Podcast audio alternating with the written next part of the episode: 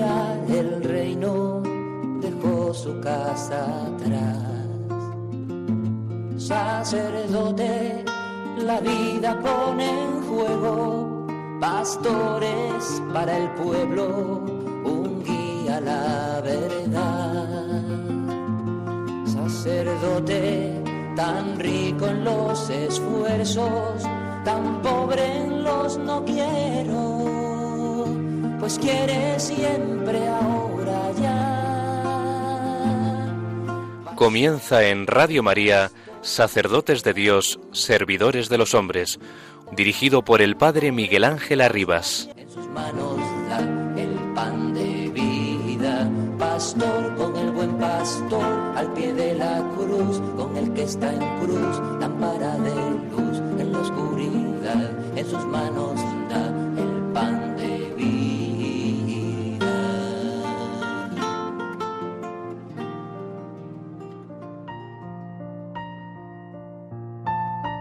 Es lógico que la meta de todos nuestros deseos, es decir, la vida eterna, sea mencionada en el credo al final de todo lo que se nos propone creer.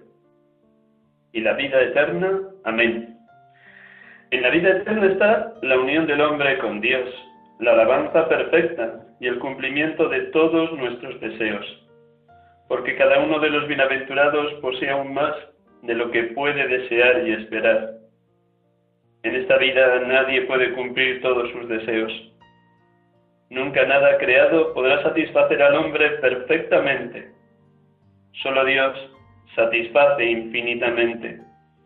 Por eso, solo en Dios tenemos descanso, como dice San Agustín.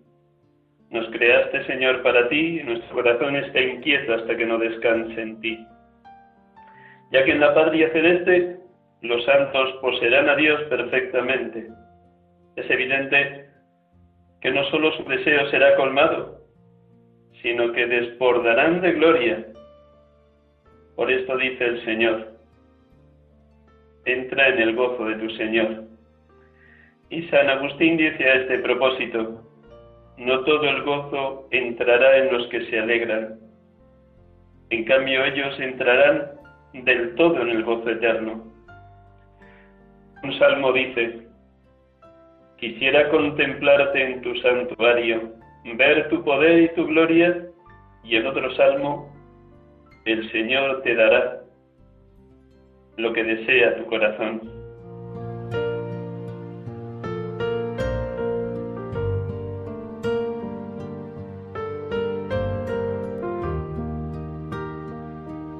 Buenas tardes hermanos y amigos, estamos aquí con ustedes como cada tarde de domingo en Radio María, sacerdotes de Dios, servidores de los hombres.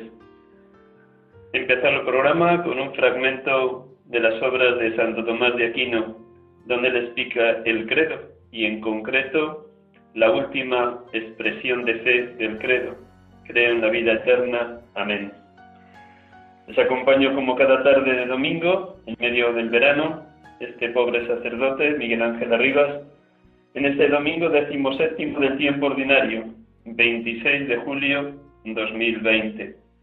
Este programa que quiere ser un servicio a la Iglesia, a Radio María y a todos ustedes, queridos oyentes, que noche y día oran por la santidad de los sacerdotes y de los seminaristas.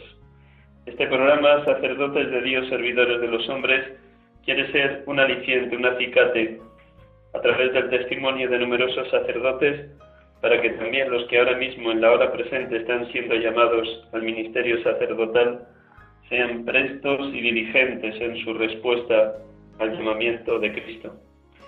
La Iglesia necesita obreros en su mies. La mies es mucha, los obreros pocos.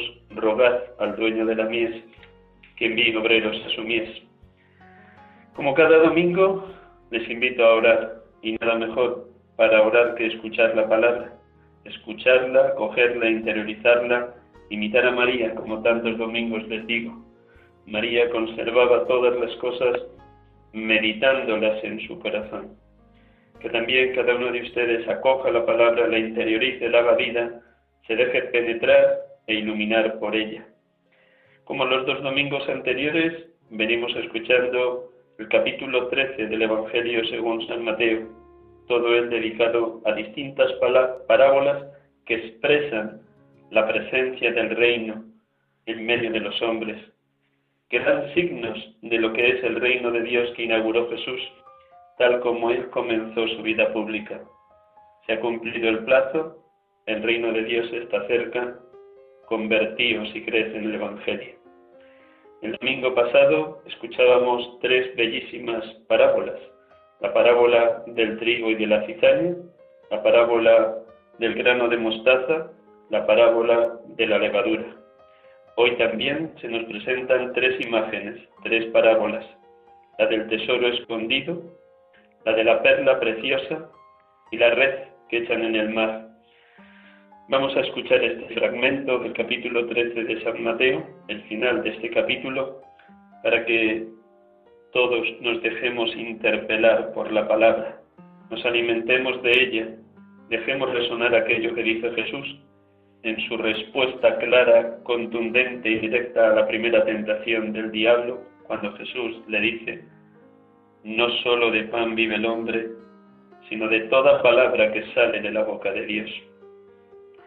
Un instante en silencio, en profunda acogida a la palabra, a la belleza de la palabra, a la hondura de la palabra, para que resuene con toda viveza y como espada de doble filo nos interpele, nos ponga en verdad y nos dejemos convertir por ella.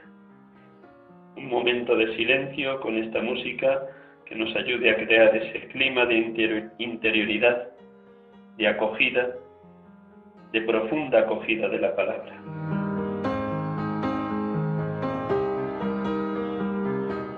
Del Evangelio según San Mateo. En aquel tiempo dijo Jesús a la gente, el reino de los cielos se parece a un tesoro escondido en el campo. El que lo encuentra lo vuelve a esconder y lleno de alegría va a vender todo lo que tiene y compra el campo. El reino de los cielos se parece también a un comerciante de perlas finas, que al encontrar una de gran valor, se va a vender todo lo que tiene y la compra. El reino de los cielos se parece también a una red que echan en el mar y recoge toda clase de peces. Cuando está llena, la arrastran a la orilla. Se sientan y reúnen los buenos en cestos y los malos los tiran. Lo mismo sucederá al final de los tiempos. Saldrán los ángeles, separarán a los malos de los buenos y los echarán al horno de fuego. Allí será el llanto y el rechinar de dientes. ¿Habéis entendido todo esto? Ellos le responden, sí. Él les dijo, pues bien, un escriba que se ha hecho discípulo del reino de los cielos es como un padre de familia que va sacando de su tesoro lo nuevo antiguo.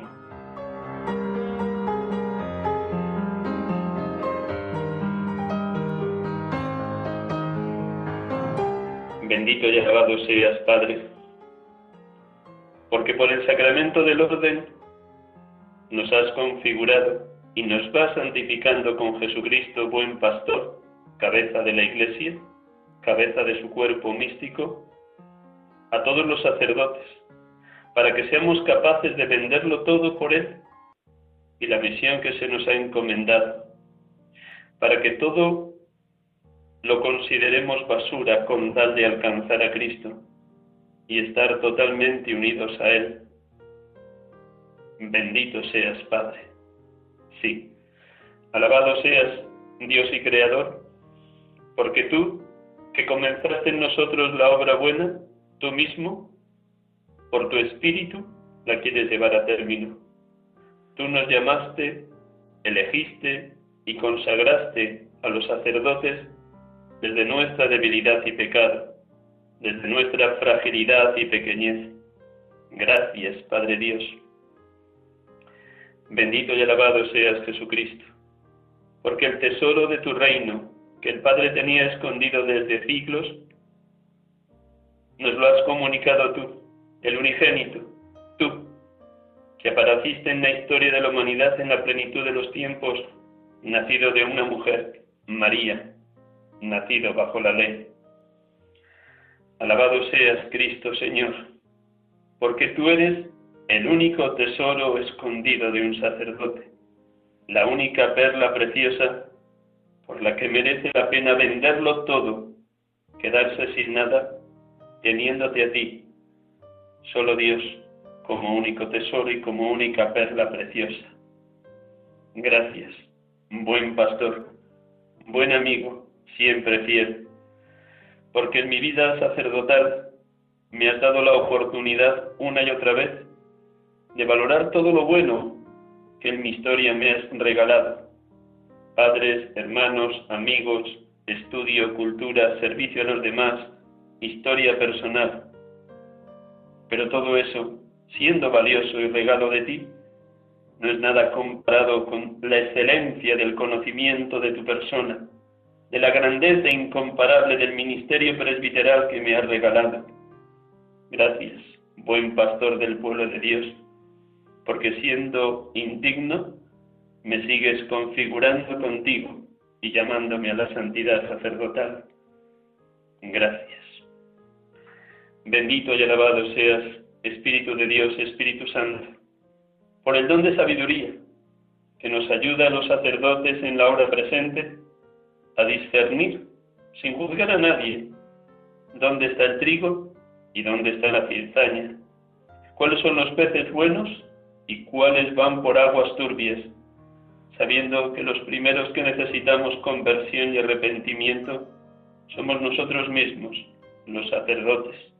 Pero la vez, en tu nombre de buen pastor, con tu luz y tu gracia, hemos de orientar el camino de la verdad, el alimento de la vida verdadera, la seguridad de la senda recta a los consagrados y consagradas, a los laicos y familias que nos pides que acompañemos tanto en la dirección espiritual como en el pastoreo de una parroquia o de un movimiento eclesial. Gracias, Espíritu de Dios, por ser el iluminador de cada paso que vamos dando en nuestro ministerio. Sí, tú eres el Espíritu de amor. Haznos a los sacerdotes semejantes a ese padre de familia que va sacando del tesoro de la iglesia de la parroquia o del movimiento eclesial lo antiguo y lo nuevo, de manera que toda persona quede iluminada por ti, transformada por tu amor, insertada de lleno en la comunión eclesial, disponible completamente a la voluntad del Padre, unida en amistad a Cristo, colmada de tus dones, frutos y gracias, de ti, oh Consolador Divino dulce huésped del alma. Gracias porque tú, Espíritu de Dios, eres Padre amoroso del pobre. Gracias. Adorado seas, oh Dios amor, Trinidad perfectísima, comunión de los tres, Padre, Hijo y Espíritu Santo, porque desde el bautismo nos habéis convertido a todos los bautizados en morada vuestra. Alabado y bendito seas, Padre, alabado y bendito seas, Hijo, alabado y bendito seas, Espíritu Santo, Dios amor, perfectísima Trinidad.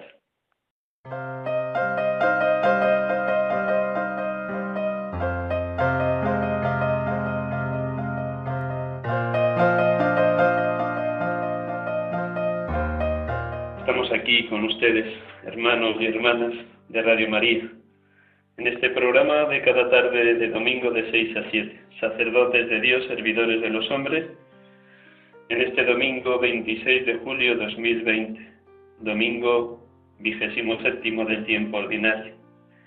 Dentro de un instante tendremos la oportunidad de dialogar con un sacerdote joven, Joaquín Hernández Martínez, de la Archidiócesis de Madrid, ahora mismo párroco de la parroquia de San Clemente Romano.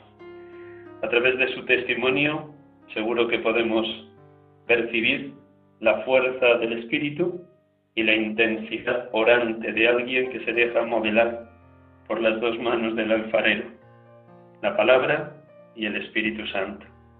Como les digo cada domingo, por favor, hermanos y hermanas, oyentes de Radio María, oyentes de este programa Sacerdotes de Dios, servidores de los hombres, oren intensamente por la santidad de los sacerdotes y de los seminaristas. Nos necesitamos unos a otros en el seno de la Madre Iglesia. Y como dice el responsorio breve de las segundas vísperas de pastores, este es el que ama a sus hermanos, el que ora mucho por su pueblo. Si lo aplicamos a cada sacerdote, podríamos decir, este es el que ama a sus hermanos, el que ora mucho por su parroquia, o por su comunidad cristiana, o por su grupo eclesial, o por su familia. La oración es lo que permite que por obra y gracia del Espíritu Santo tengamos un mismo pensar y un mismo sentir, un solo corazón y una sola alma. Es el Espíritu quien obra maravillas y quien actualiza permanentemente en la Iglesia un nuevo y perenne Pentecostés. Abrámonos de par en par a la acción del Espíritu que sigue derramando sus gracias, dones y frutos en cada uno de nosotros. Alabado sea nuestro Dios.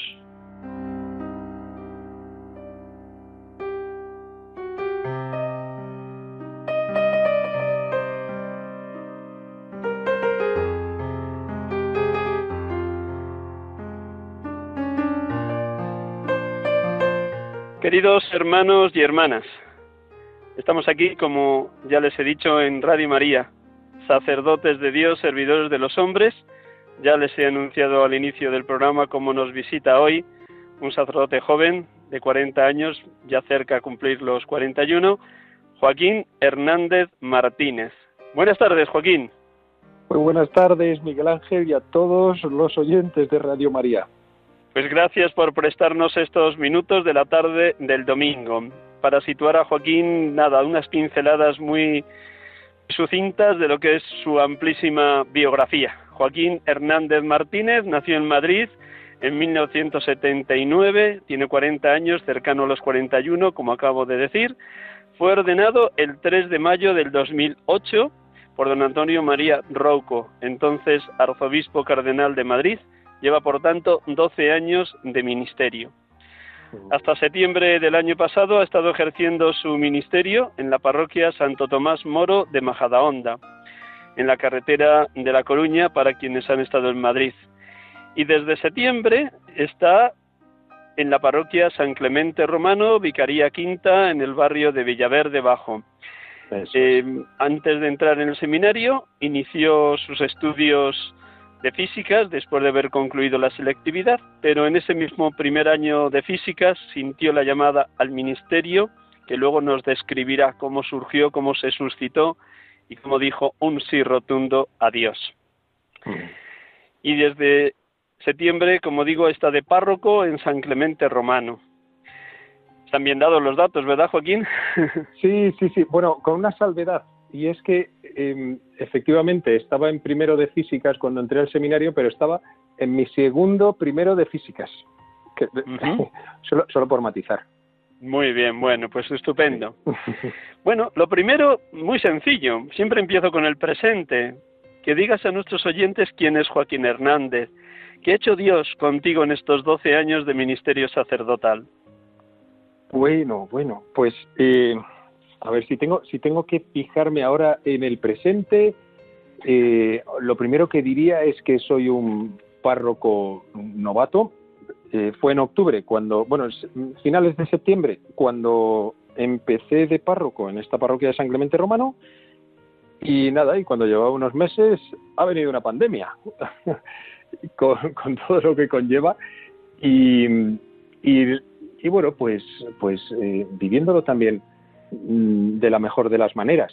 Eh, gracias a Dios mm, no se ha paralizado eh, mi actividad durante todos estos meses.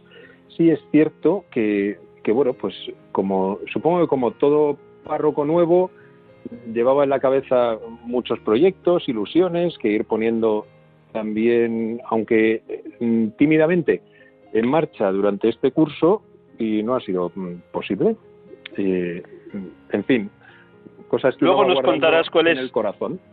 ¿Cuáles han sido esos proyectos que traías y que todavía siguen ahí vigentes? Porque efectivamente tres meses seguidos nos ha parado la pandemia a todos, pero lo que está en la mente y en el corazón de Joaquín como párroco, Dios lo va a hacer suscitar en los próximos cursos. ¿Cómo aceptaste y cómo acogiste el envío desde Santo Tomás Moro de Majadahonda a San Clemente Romano y precisamente como párroco? ¿Te asustó ser párroco? ¿Lo esperabas después de 12 años de ministerio? Sí, sí, sí, sí. A ver, lo esperaba eh, muchísimo. No lo deseaba, pero lo esperaba. Porque desde hacía ya cinco años, todos los finales de curso, alguien me decía, bueno, que ya me han dicho que te cambian bueno, que te cambian de parroquia. Entonces era una cosa comentada. Digo, desde hacía cinco años. Entonces, claro, pues no, me cogió mm, de sorpresa cuando recibí la llamada de, del vicario mío actual, de la vicaría episcopal quinta, Juan Pedro Gutiérrez. Y, pero, pero sí es cierto que tampoco era una cosa que yo desease yo no deseaba un cambio.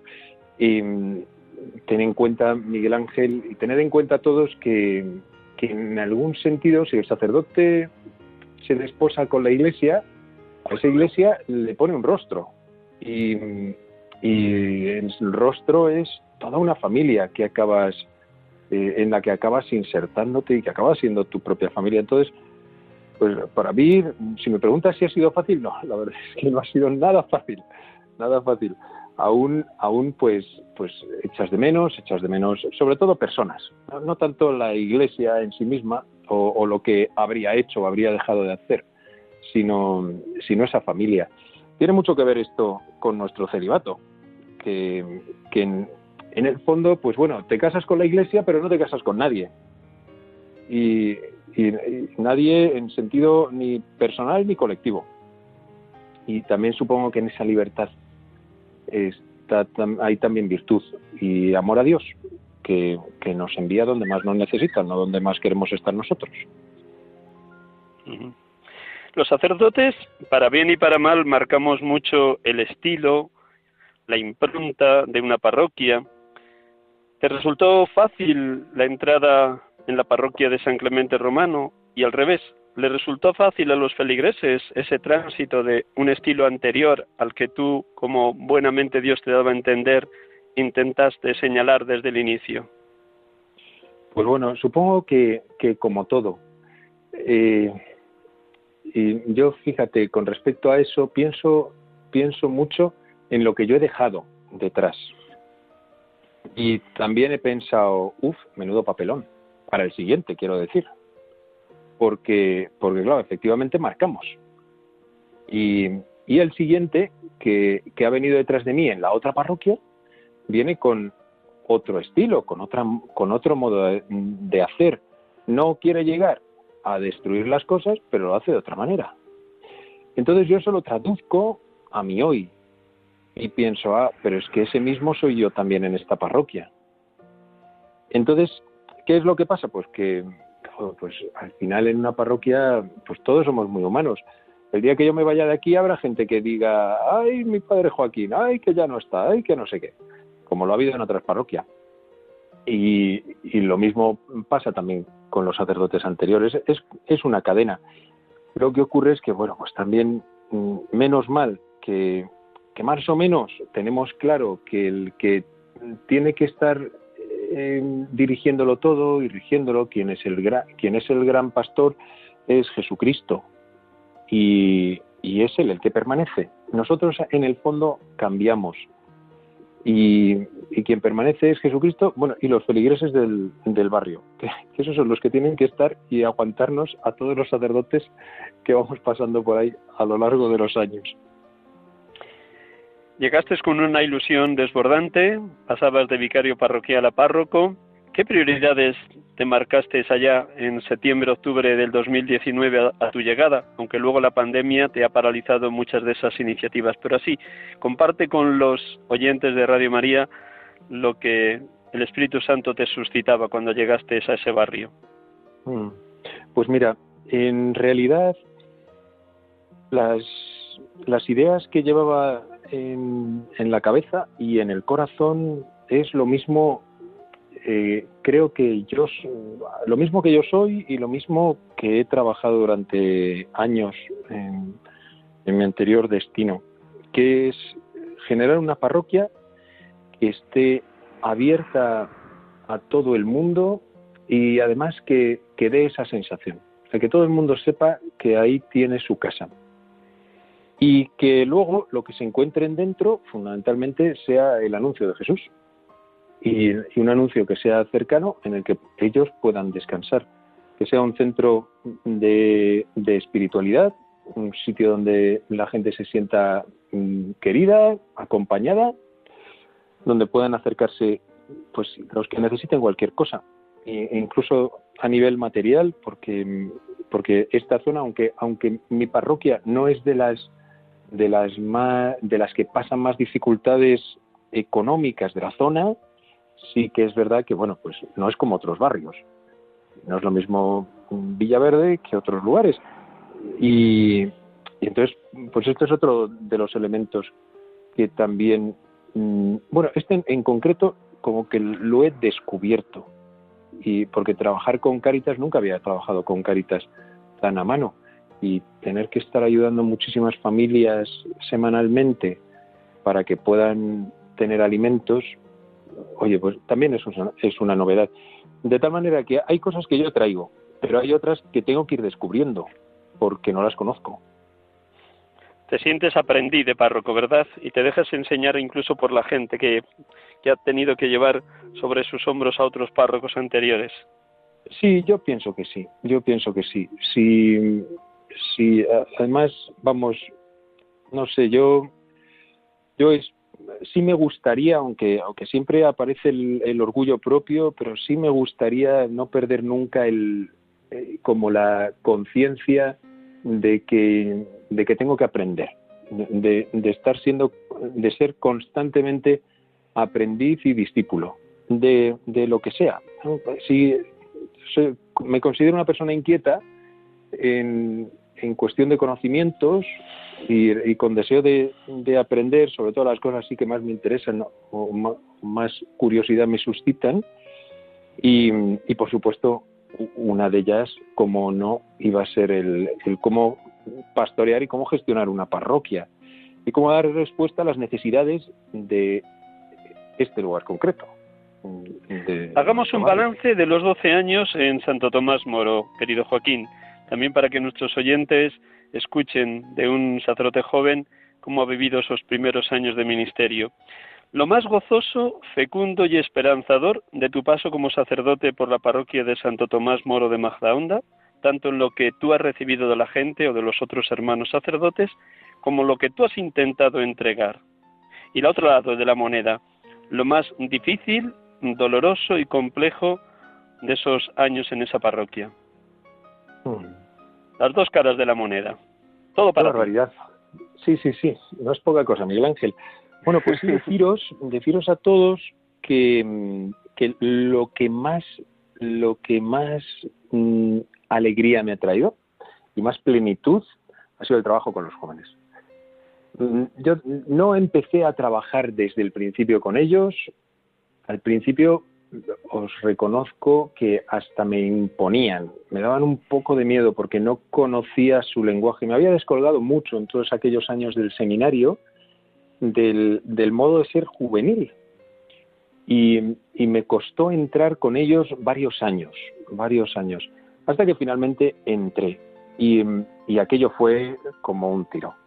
Trabajar con jóvenes para mí ha sido una, cosa eh, maravillosa, espléndida, espléndida. Y, y ahí he sido padre, he sido amigo, he sido mm, bromista, he sido sí, sí, pastor. he, jugado con ellos, les he enseñado muchísimo, he aprendido una barbaridad y de ellos he aprendido también cómo, cómo puedo hacer para acercarme a ellos, cómo puedo mm, hacer para hablar su propio lenguaje, entonces, para mí ha sido una continua renovación, porque quien, los sacerdotes que trabajamos o hemos trabajado con jóvenes, constantemente nos estamos eh, reciclando.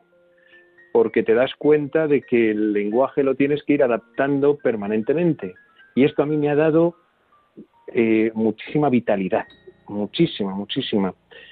Eh, si, si tengo la inquietud pastoral que tengo, creo que es gracias a esto y pasar pasar por, por convivencias, campamentos, adolescentes, peregrinaciones, campos de trabajo. Sí, sí, sí. dirección espiritual. Países, mucha dirección espiritual. Y, y, estar escuchando siempre sus historias, relacionarme con ellos, eh, estar en medio de ellos es, es, algo que me ha, bueno, que me ha traído muchísimo gozo y, y que me ha, eh, eh, ha constituido también lo que yo soy ahora. Luego, la otra cara de la moneda que decías, los mayores dolores, pues han estado ahí también, como, no podía ser de otra manera. Eh, porque, el, porque cuando uno trabaja con personas, implica su corazón y es padre. Y, los sacerdotes somos padres y, y, sufrimos como padres. Y sufrimos también eh, eh, esa impotencia de ver cómo quien te importa mm, no acaba de, acoger al Señor o incluso lo abandona o, se aleja de él. Ahí han, ahí han estado mis mayores sufrimientos, mis desvelos, mis ansiedades, han estado precisamente ahí, no han, no han estado en otras cosas, no han sido porque un plan no me saliese o estuviese muy agobiado porque no llegaba a todo. Ha, ha sido el dolor de ver personas que pues que no es, que no se acercaban al Señor o que se alejaban de él, que tomaban esa decisión. Pero este es el que ama a sus hermanos, el que ora mucho por su comunidad parroquial de Santo Tomás Moro. Seguro que has llevado a la oración esos dolores, esos sufrimientos, fracasos, frustraciones, bien en la dirección espiritual, bien en las tareas emprendidas, bien en iniciativas que luego no han podido salir adelante. ¿Qué le decías al Señor cuando ibas con esos dolores y con esos fracasos a la oración? Pues, bueno, lo primero es que mm, a uno le cuesta soltar, porque inevitablemente también lo carga sobre tus espaldas. Y es tremendamente difícil decirle al Señor, oye, yo sé que esto es tuyo, que yo no me empeñe en nada, que es tuyo. Y, luego vuelve y te vuelve y sigue doliéndote. Y, pero Señor, no te había dicho que era tuyo, pero cógelo, cógelo que es tuyo, que es tuyo. Y, y también hay, también nosotros necesitamos en ello también hacer un camino de desapego y también de sanación, de sanación. Yo supongo que el mismo Jesús también en esas noches de desvelo en que se levantaba de madrugada a orar y a presentar a, tanta gente en brazos del Padre, pues también llevaba, llevaba lo suyo y también lloraría por esas personas que se le encomendaban y, de las que estaba viendo su mismo dolor. Entonces, pues, bueno, esta, esta, es, esta es como la parte eh, escondida del sacerdote, que, a veces aparentamos que estamos siempre espléndidos, pero, pero luego, luego al final del día eres tú quien cierra las puertas de la parroquia y te quedas dentro de ella solo. Y se hace el silencio. Y, y ahí ya mm, solo está Dios. Dios y, y, todas las personas que llevas en el corazón que, que se las tienes que presentar, ¿no? La fraternidad sacerdotal, Joaquín. Jesús oraba en la oración sacerdotal, Padre, que todos sean uno como tú y yo somos uno, para que el mundo crea. Es uno de los grandes retos en todos los presbiterios diocesanos, ser hermanos de los hermanos. ¿Qué balance harías de lo aprendido y de lo sufrido también en la fraternidad sacerdotal? Y eso de cara a Santo Tomás Moro, pero de cara al San Clemente Romano, con el hermano sacerdote adscrito y con el diácono recién ordenado, ¿qué pretendes que sea la fraternidad sacerdotal? Primero lo de atrás y ahora el presente. Mm. Pues mira, em, no sé, yo creo que primero tenemos que aclararnos un poco con lo que se, con lo que nos referimos a fraternidad sacerdotal, porque a veces, em, a ver, os hablo muy claro, a veces eh, intentamos que la fraternidad sacerdotal se convierta como en un, una imposición de que todos tenemos que ser amigos. Y bueno, la realidad, no engaño a nadie, es que los sacerdotes somos muy distintos. Por estilos, por edades, por modos, eh, de todo, ¿no? Entonces, pues no, tampoco, igual que con el resto de, de las cosas, pues no te sale tampoco ser amigo de cualquiera. Y a veces en los equipos sacerdotales tampoco te sale ser amigo del otro. ¿Qué es lo que nos une? Y lo que sí que creo que nos tiene que unir, aunque no siempre ocurre, es, es la misión. Ahí es donde yo creo que todos estamos unidos. En aquel grupo de los doce, ¿qué es lo que les unía? Jesús y la misión que Jesús les había entregado. Pero vamos, que se darían de tortas también en muchas, muchas ocasiones y en el Evangelio aparecen todos discutiendo y, seguro que había momentos en los que no podían ni verse, pero estaban unidos por una común misión. Yo creo que este es el gran reto. Este es el gran reto que tenemos que buscar en las parroquias. Y que no siempre es fácil lograr, porque, porque bueno, todos, todos tenemos claro que, nuestra misión es llevar a, cada persona a Jesús, pero a ver cómo lo haces esto. Eh, luego las generaciones de sacerdotes eh, somos muy distintos yo esto lo he vivido también. Ciertamente. Y, es y es un y es un encaje de bolillos. es un encaje de bolillos. Es una gracia. a veces, sí, sí, es una gracia y en todos los sentidos. Y, y, y, luego yo creo, sí que creo que es, que es algo a lo mejor que a lo que tenemos que a lo que hay que prestar atención a la hora de formar los equipos de los equipos sacerdotales. De tal manera que sea que sea sencillo formar, eh, formar los equipos. Yo la verdad es que en San Clemente Romano puedo decir que, he tenido una suerte, pero maravillosa.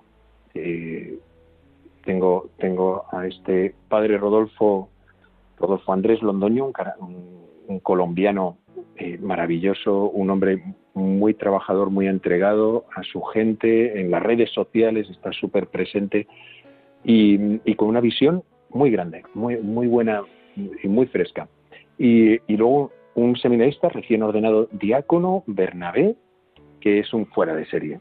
Es, es, un, es un chaval eh, sencillo y a la vez, y a la vez eh, mm, cultísimo, pero muy capaz de hablar a, todas las personas, es muy cercano y, con quien comparto además una misma visión de lo que tiene que ser nuestra misión y la misma pastoral. Y naturalmente entre nosotros se nos ha dado el, sentirnos muy cercanos. Pero vamos, tanto que el padre Rodolfo hace unos días, hace unas semanas, nos dijo, ¿y por qué no nos vamos de vacaciones unos días? Anda, oye, pues ah, fíjate, no se me había ocurrido a mí, pero, pero oye, pues qué bien, venga, pues, pues vámonos. ¿Y qué hacemos? Pues nos vamos unos días a la playa. oye, pues, oye, pues eso vamos a hacer, Miguel Ángel. Nos vamos unos días porque el, porque el Señor nos regala la oportunidad de no solo ser compañeros que, que compartimos una misma misión y unos mismos objetivos, sino además de poder ser amigos. Y, y esto es fantástico, fantástico. Gloria a Dios. Doy gloria palmas con las orejas. Damos otro paso. Tu vida espiritual. ¿Con qué bagaje salías del seminario ¿Cómo se ha ido desarrollando y consolidando esa vida espiritual a lo largo de estos 12 años de ministerio? ¿Qué ha sido esencial y has mantenido como una roca firme? ¿Y por dónde te traza Dios el futuro de esa vida espiritual? ¿Qué aspectos crees que todavía tienes que consolidar más? Mm. Oye, vas fuerte, Miguel Ángel. sí, eh, bueno, sí, sí tengo que decir que, que para mí el el tiempo del seminario fue un asentamiento de, una solidez espiritual que me ha ido acompañando hasta el día de hoy. Y, que me ha acompañado incluso en momentos en los que he tenido una actividad muy fuerte, o sea, jornadas de trabajo muy, muy, muy intensivas, muy llenas de cosas, y sin embargo la vida de oración eh, ha permanecido intacta, no, no se ha resentido. A lo mejor sí por el cansancio en algún momento, pero, pero nunca he tenido la tentación de decir, ay, no voy a poder rezar mm, todo mi tiempo de oración personal porque estoy muy liado, porque he dormido poco, porque no sé qué. La verdad es que no, eso, eso se ha forjado en mis años del seminario, muy de mano de mi director espiritual, al que nunca estaré lo suficientemente agradecido todo lo que me ha, me ha acompañado y me acompaña. Y, y, porque en todos esos años sí es cierto que, que di una importancia eh, primera a la oración. En el seminario mm, dedicaba mucho tiempo a la oración personal.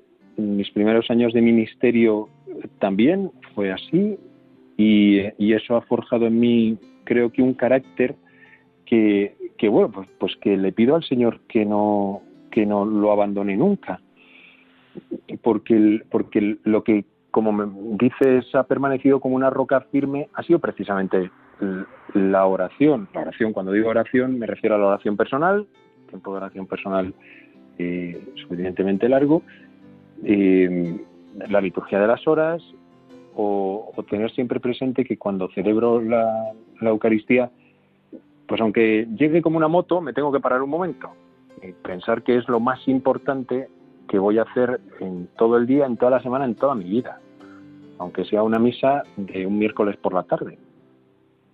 Y, y, hacia dónde siento que, me lleva, pues la verdad es que tampoco lo sé, no lo sé, porque en, la vida espiritual el Señor mm, me va hablando en momentos, eh, sí, sí puedo decir, puedo decir con, alegría, porque todavía eh, recuerdo ese momento con alegría. Eh, a finales del verano pasado, mm, mientras estaba acompañando a unos jóvenes de misión en Etiopía, eh, sentí una llamada a, a, crecer en el tiempo de oración personal. Oye, qué maravilloso porque estas cosas no las hago porque porque quiera ni porque se me hayan ocurrido, sino mm, el Señor lo, pone en mi corazón y oye, y, en ello estamos. Y pues qué bien, qué bien. dando gracias al Señor de que se hace presente en mis ratitos de silencio. Miremos hacia adelante, Joaquín. Miramos hacia adelante. El futuro está en manos de Dios. A cada día le basta su afán, no os preocupéis por el mañana. Pero también es verdad que el Señor nos da inteligencia para ir intuyendo los signos de los tiempos de por dónde te quiere. ¿Por dónde te quiere conducir el Señor tanto a nivel personal como párroco, como a nivel de lo que tiene que ser la parroquia de San Clemente Romano? Ya has dado antes dos pinceladas y me alegra, por un lado, que sea una casa de acogida a todos, abierta de par en par a toda la gente del barrio, y por otro lado, un lugar donde se anuncia a Jesucristo. Además de, estas, de estos dos rasgos, ¿qué otros signos te va mostrando el Señor de lo que ha de ser la parroquia como comunidad parroquial San Clemente Romano?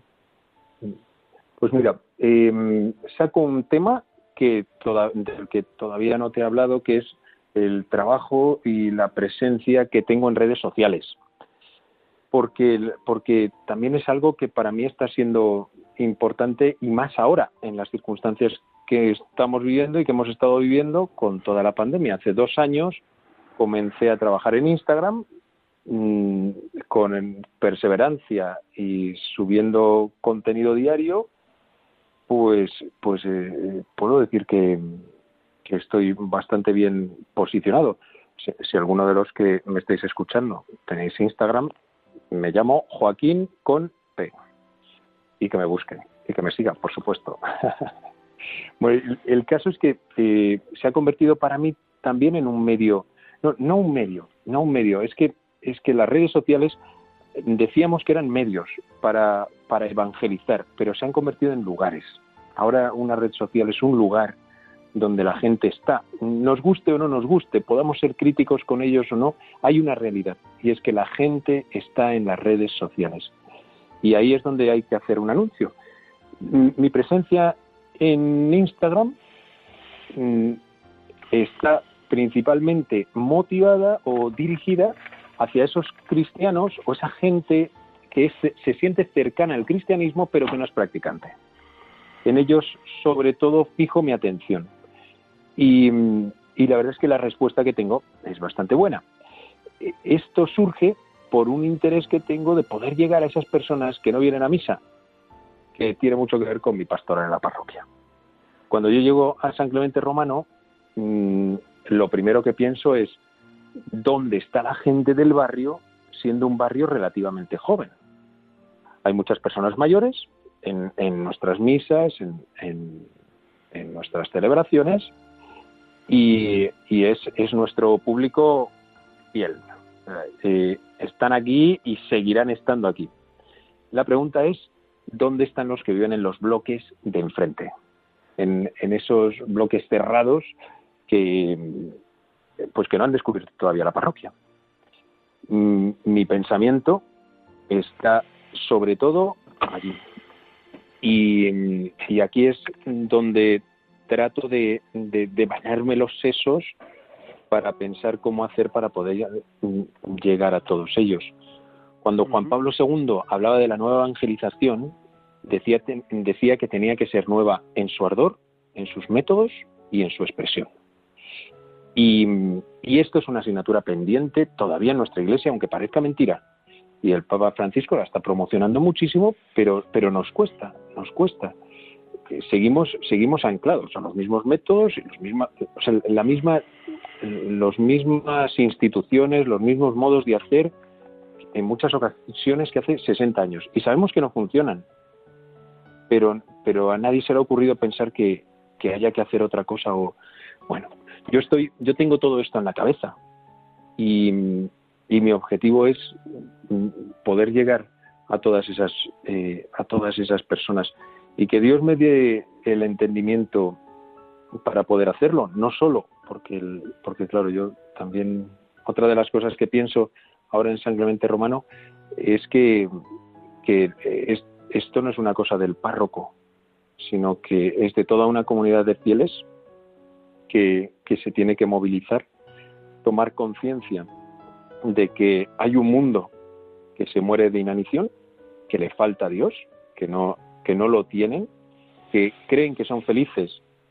y, podrían serlo muchísimo más, pero, pero que no tienen ningún tipo de respuesta. No, nadie les ha hablado de ello. Y si nadie les ha hablado, pues que, que esperamos a poder dar una palabra a esa gente. Lo que pasa es que la expresión es, yo creo que es lo que nos cuesta. El ardor podemos recuperarlo. Los métodos podemos, podemos darle una vuelta, pero la expresión es mientras vivamos solamente de iglesia para adentro, la expresión se nos escapa, porque la expresión es el lenguaje y, los intereses de las personas que tenemos cerca. Claro, sus intereses no son los mismos que los míos.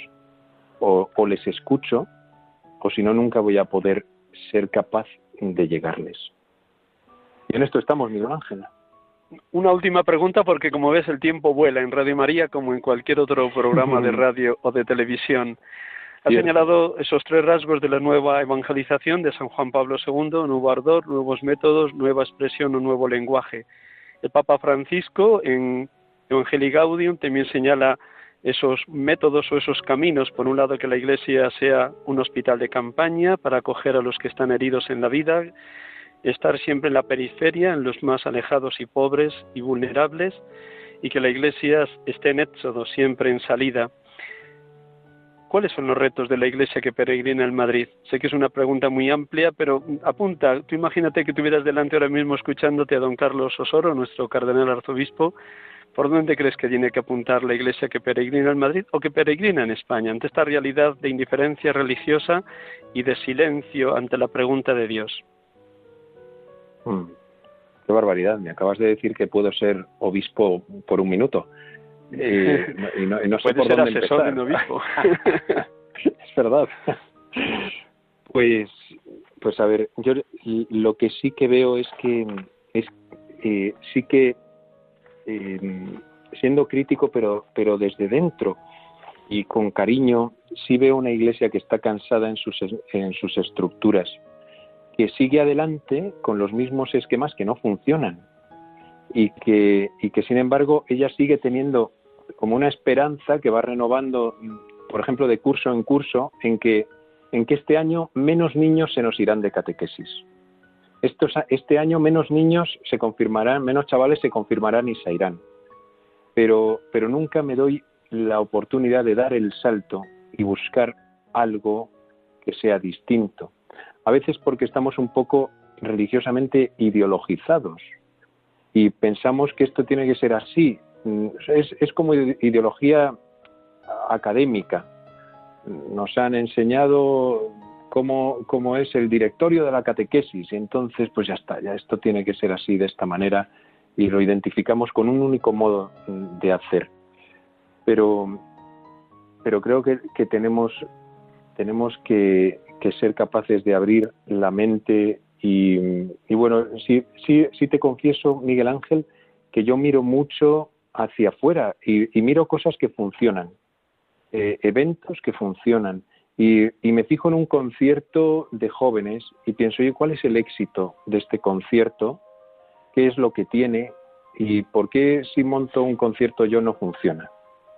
Que eh, tanto a, nivel exterior, de parafernalia, como, como más profundo.